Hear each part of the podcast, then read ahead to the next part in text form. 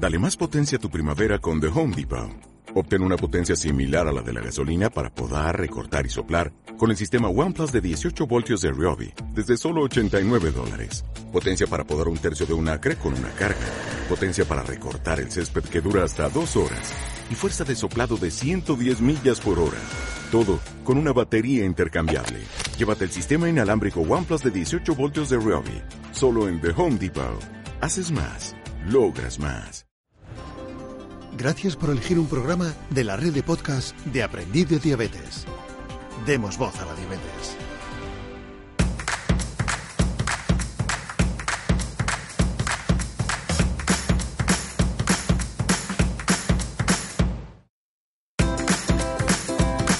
Muy buenos días y bienvenidos a Aprendiz de Diabetes. Un podcast donde hablaremos de nuestras experiencias e inquietudes respecto a la diabetes tipo 1. Yo soy María Llanos, la jefa. Y yo Maribel, y junto a nuestro papá, José Manuel, te vamos a contar un montón de cosas súper interesantes. Hoy es jueves 1 de noviembre de 2018. Y da comienzo el episodio número 2 de, de Diabetes y Halloween.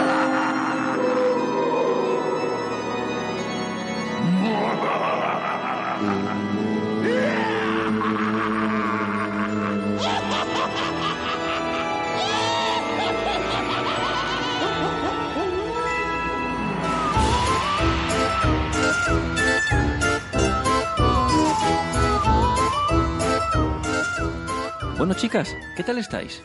Muy bien. Bueno, como podéis imaginar, hoy vamos a hablar de Halloween. La tarde-noche del 31 de octubre, es decir, ayer, celebramos en nuestro barrio la fiesta de Halloween. Chicas, decidme, ¿qué tal os lo pasasteis?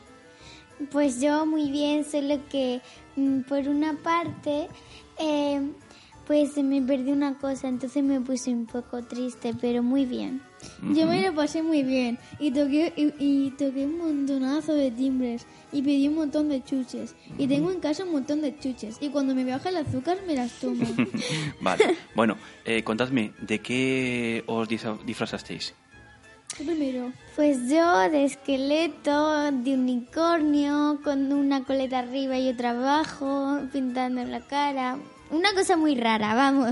yo me puse una camiseta de esqueleto, una falda de Que calabaza brilla en la oscuridad. Ah, bien, muy bien. y una, unos como dos calcetines súper largos hasta el muslo de, de, col- de rayas Ujú. de color negro y naranja. Y también me puse una celpa que también se dice diadema, de- Ujú. con dos calabazas y que se ilumina. Entonces íbamos por ahí pidiendo chuches y iba mi cesta de calabaza. Vale, vale. Oye, lo que sí estaba muy bien era que teníais las dos, eh, tú, te, tú te llevabas una felpa con eh, dos calabazas en, las- en los extremos que se iluminaban y así de esa forma te podíamos, podíamos saber dónde estabas. Y yo los zapatos de Y tú luces. los zapatos. Y un, y un farolillo así súper pequeñito que se veía.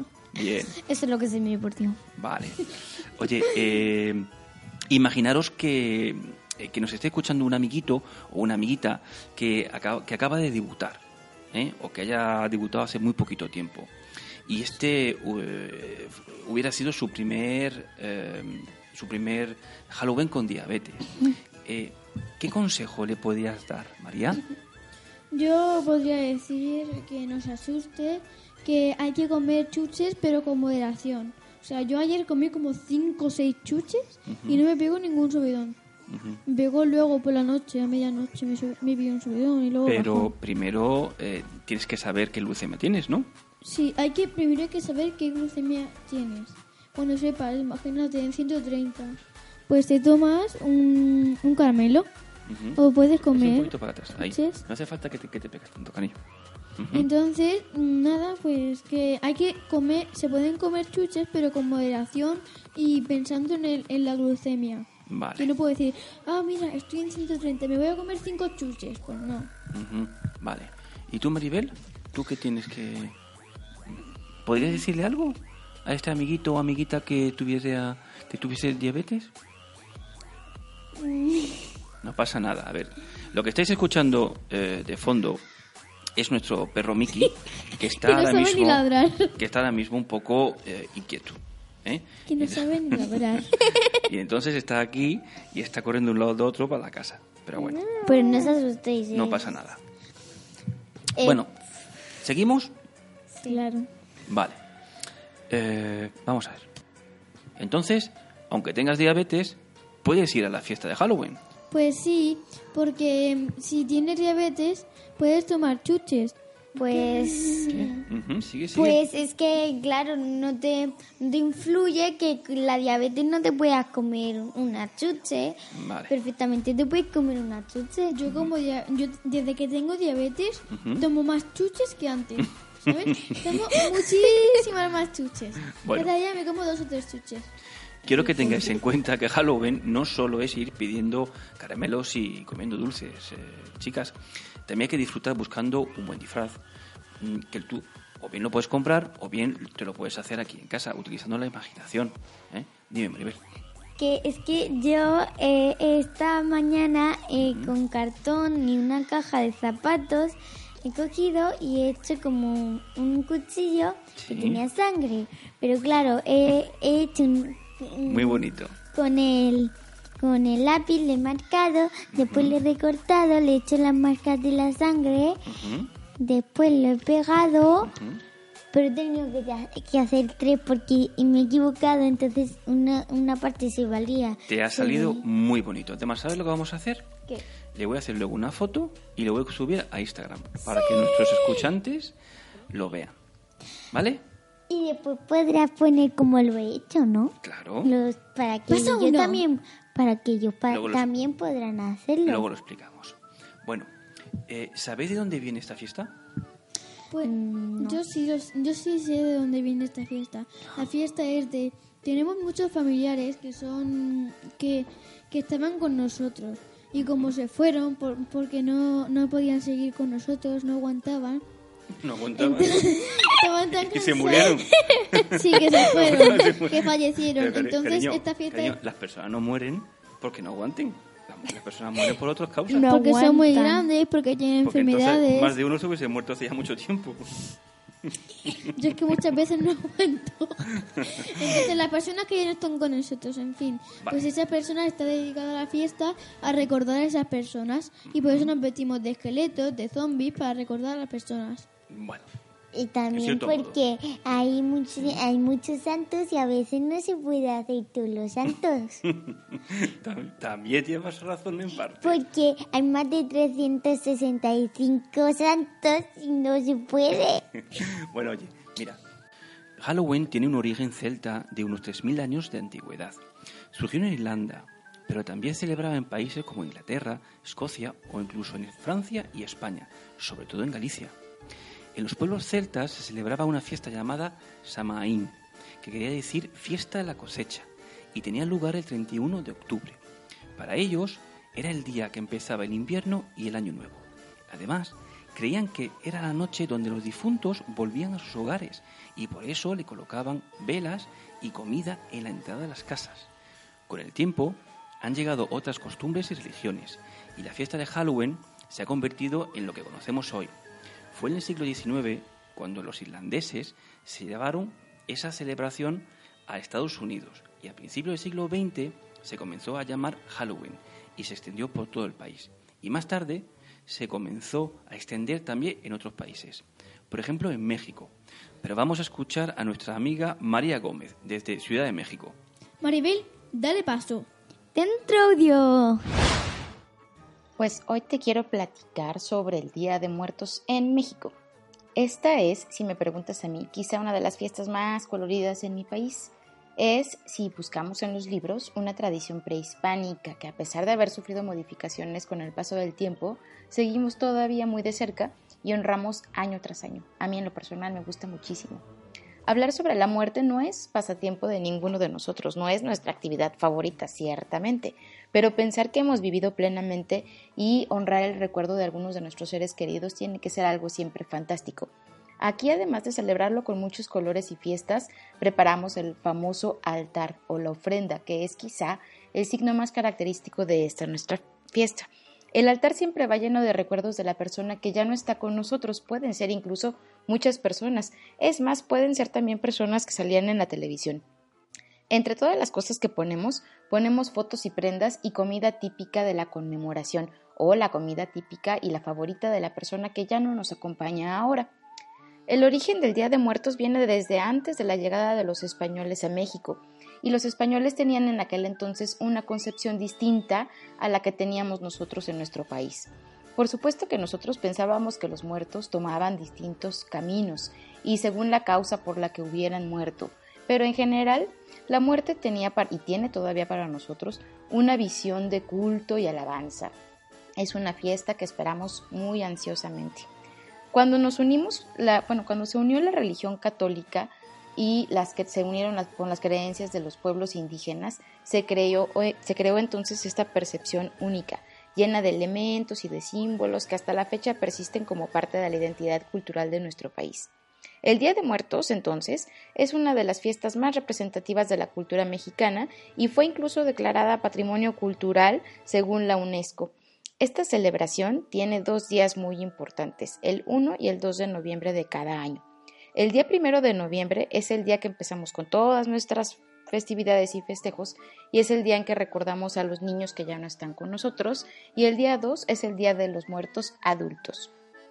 En las casas, en la mía por ejemplo, se acostumbra colocar altares de muertos para que durante estos días las almas regresen del más allá y visiten a sus familias, no, no nos da miedo, de hecho lo esperamos ansiosamente.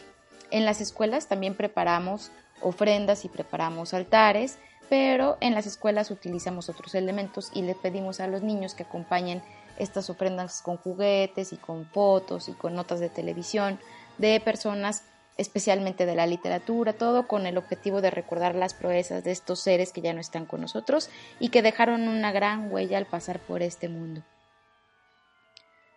La idea del altar de nuestros muertos es tener un lugar donde se recuerde a nuestros seres queridos que ya no están con nosotros y por supuesto con el objetivo de ayudarlos a lograr el descanso eterno. En estos altares colocamos, como te mencioné hace unos minutos, cosas que le gustaban al difunto como comida e incluso objetos personales y contiene también elementos que provienen de antiguas tradiciones que vamos a estarte platicando en este audio. El elemento más representativo, como te conté, son los altares o las ofrendas. Y por supuesto esto te hace ver de la visión única que tenemos los mexicanos sobre esta festividad. En los lugares donde la tradición está más arraigada, estos altares comienzan a tomar forma el 28 de octubre y llegan a su máximo esplendor e incluso podrás encontrar en la Ciudad de México algunas exhibiciones hasta el día 2 de noviembre. Es común que el primer día se prenda una veladora y se coloque una flor blanca. Al siguiente día se añade otra veladora y se ofrenda un vaso de agua. Para el día 30 se enciende una nueva veladora, se coloca otro vaso de agua y se pone pan blanco. El siguiente día se coloca la fruta de temporada. Ahorita tenemos en este país mandarinas, guayabas, naranjas, manzanas y otra fruta que seguramente y que yo sospecho que no hay en todos los países, que se llama tejocote. Para el día primero de noviembre se pone la comida dulce. Y aquí es donde quienes vivimos con diabetes empezamos a encontrarnos con alguno que otro reto. Se coloca chocolate, se coloca calabaza en tacha y colocamos además unas hermosísimas flores.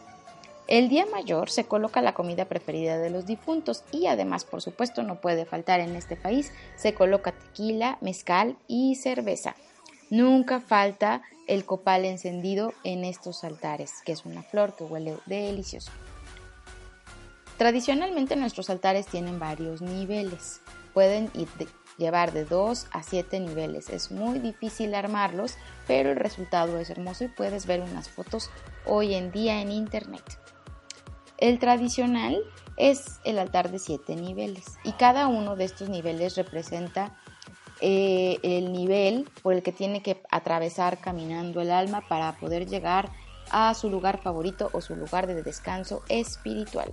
Cada uno de estos niveles los cubrimos con manteles, con papel picado, que es un papel lleno de colores donde podemos hacer incluso figuritas, hojas de plátano, palmillas y petates de tule. Cada escalón tiene un significado diferente. El más importante para mí es donde eh, se coloca la imagen del santo de devoción de la familia. Esto es algo muy representativo en nuestro país. Y también el último escalón es importantísimo porque es el contacto con la tierra y donde debe ir colocada una flor formada por flores, semillas o frutas. En nuestras ofrendas nunca puede faltar el agua. Claro que en, estas últimas fechas pues falta un poco el agua en la Ciudad de México, pero sí, nuestros altares también deben llevar agua. Tampoco nos podemos olvidar de la sal porque es un elemento que consideramos de purificación y que sirve para que el alma no se corrompa en su viaje de ida y vuelta. El pan de muerto tiene doble significado. Por un lado representa la cruz de Cristo y por otro las tiras sobre la corteza representan algunos huesos.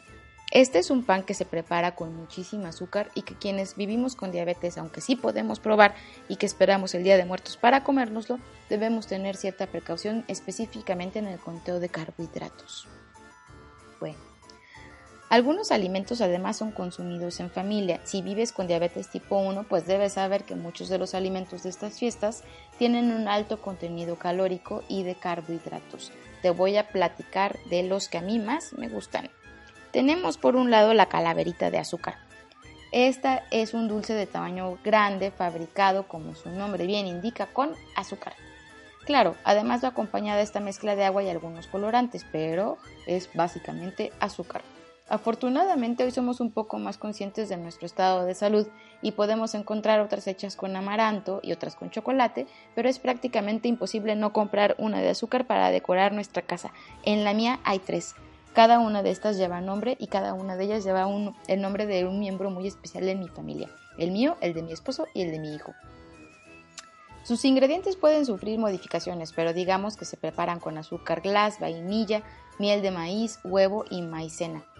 Calcular el contenido nutrimental de uno de estos dulces es realmente complejo, pues dependerá en muchos casos de cómo fue preparado y de los ingredientes que utilizamos, pero digamos que una de estas calaveras muy muy muy pequeña tendría 140 kilocalorías aproximadamente y nada más y nada menos que 36 gramos de hidratos de carbono, de los cuales 30 son azúcar enteramente. La verdad, aquí entre nos, se ve mucho más hermosa como adorno. Si podemos evitarla, pues deberíamos evitarla.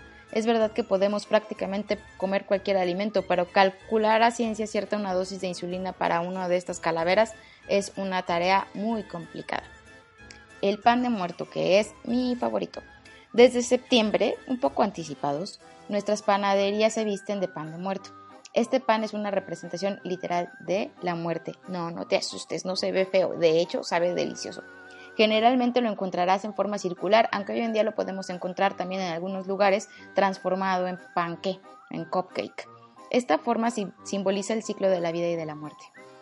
Pero bueno, sus ingredientes también pueden sufrir modificaciones, pues dependerá del panadero, pero digamos que se trata de harina, mantequilla, azúcar, huevo y leche.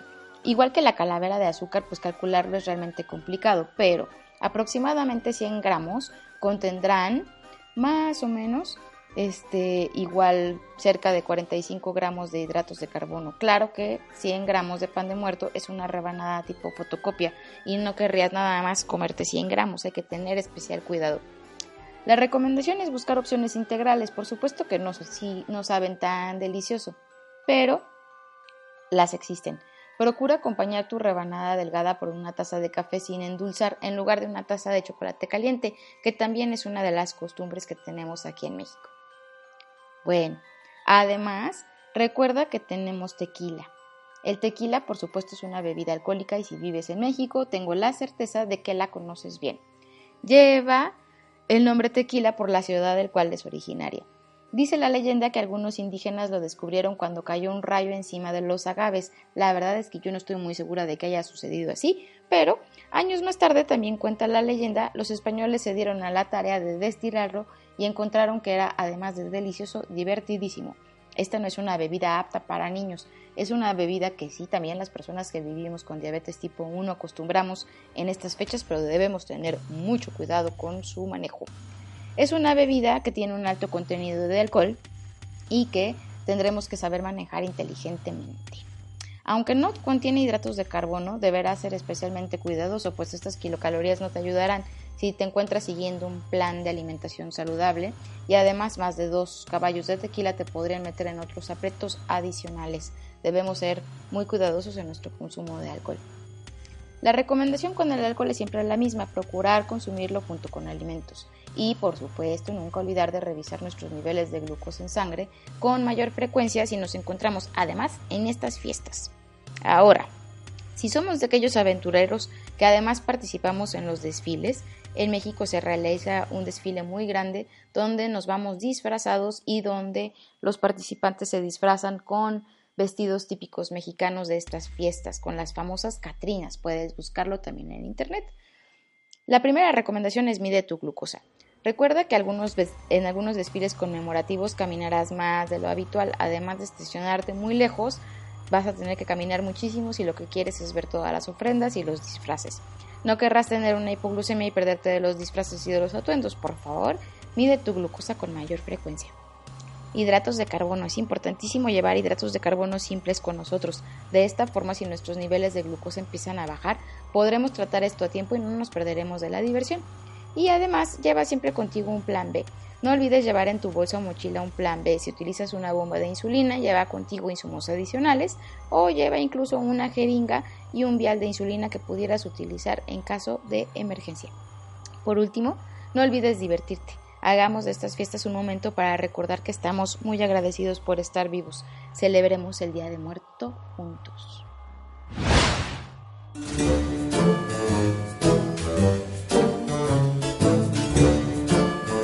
Muchas gracias Mariana por tu explicación. Me quedo con muchas cosas que has comentado, pero sobre todo con que nos divirtamos, llevemos siempre hidratos de carbono y tengamos un plan B. Me parece un excelente consejo. Chicas, ¿y a vosotras qué os ha parecido? Pues yo es que... Mm, pues muy bien, porque yo mm, tampoco sabía hay muchas cosas que no sabías, ¿verdad? sí, porque yo no, no nunca he ido a México. A mí me parece... Sí, bueno. Y me ha gustado. Y te ha gustado mucho. mucho porque yo que también quiero ir a México. Bueno, pues iremos, no te preocupes. ¿Y tú, María? A mí me ha parecido muy interesante lo de el, la, la calavera. El pan de muertos, ¿no? el pan de muertos y la calavera de azúcar. He visto en una serie que un chico le explicaba a una chica eso y que las maderías se llevaban de gente, colas larguísimas, larguísimas para comprar par de, para comprar pan de muerto. ¿Y en qué serie has visto tú eso? Se llama Soy Luna. Soy Luna. Y yo es que en, por YouTube está cantando. Es que eh, en, por, por YouTube he visto una que, que una chica que se llama Leslie. Leslie, ¿Y, cuál es su canal? Venga, sí. Eh, su canal es Los Polinesios, Polinesios y otro que no me acuerdo. Y había unas calaveras de azúcar, como son de México. Leslie las hacía, que no sabías que las hacía ya, pero no salía como las hacía, pero hacía eso y después las salió en el vídeo que las decoraban. Eran muy bonitas. ¿Eran galletas? No, eran como unas calaveras así de... ¿Cómo de grandes? Así, pues, pequeñitas. A ver, la gente no sabe O sea, medianas, como un vasito de un litro pequeño. ¿Un vasito de un litro? Eso es lo mismo que decir como una casa entera. Bueno, por favor, que si no me liáis y me yo, loco. Yo que sé cómo se dice una cosa así. Ya está, bueno. Bueno, pues un, como, como la esponja del micro. Vale. Rellenada. No, ya veréis, como esto. Vale, ok. Vamos a lo importante. María Maribel. Yo creo, que, yo creo que hemos aprendido muchas cosas que desconocíamos sobre Halloween. Media bajita. Eso es. Y me parece también que hemos llegado al final del programa. Sí. Así que, Maribel, venga. Te toca cerrar el programa. Venga, te toca cerrar el programa, cariño. Coge tu hoja, cógela. Vale. Venga. Espero que me estoy leando. A ver. Eh... Podéis enviarnos. podéis, podéis enviarnos un mail con vuestros comentarios y sugerencias a info arroba aprendizdiabetes.es. Muy bien. ¿Y algo más? Sí, papá, quiero dar las gracias a todos por escucharnos y pedirles que nos sigan en Facebook, Instagram y Twitter. Vale. Y no os olvidéis de escuchar nuestros nuestros programas de la red de podcast de aprendiz de diabetes. Hasta la próxima episodio. Yo creo que tienes que dejar de ver YouTube. Y de ver series como Hasta la viendo, ¿eh? próxima episodio. Porque, porque sí. Hasta la próxima episodio. Venga, Papá, papá, Hasta Ya. el próximo episodio. ya está. Da- voz a la último. diabetes. venga, por favor. Gracias por escucharnos y recuerda, demos voz a la diabetes. Hasta el mes que viene. Adiós, adiós.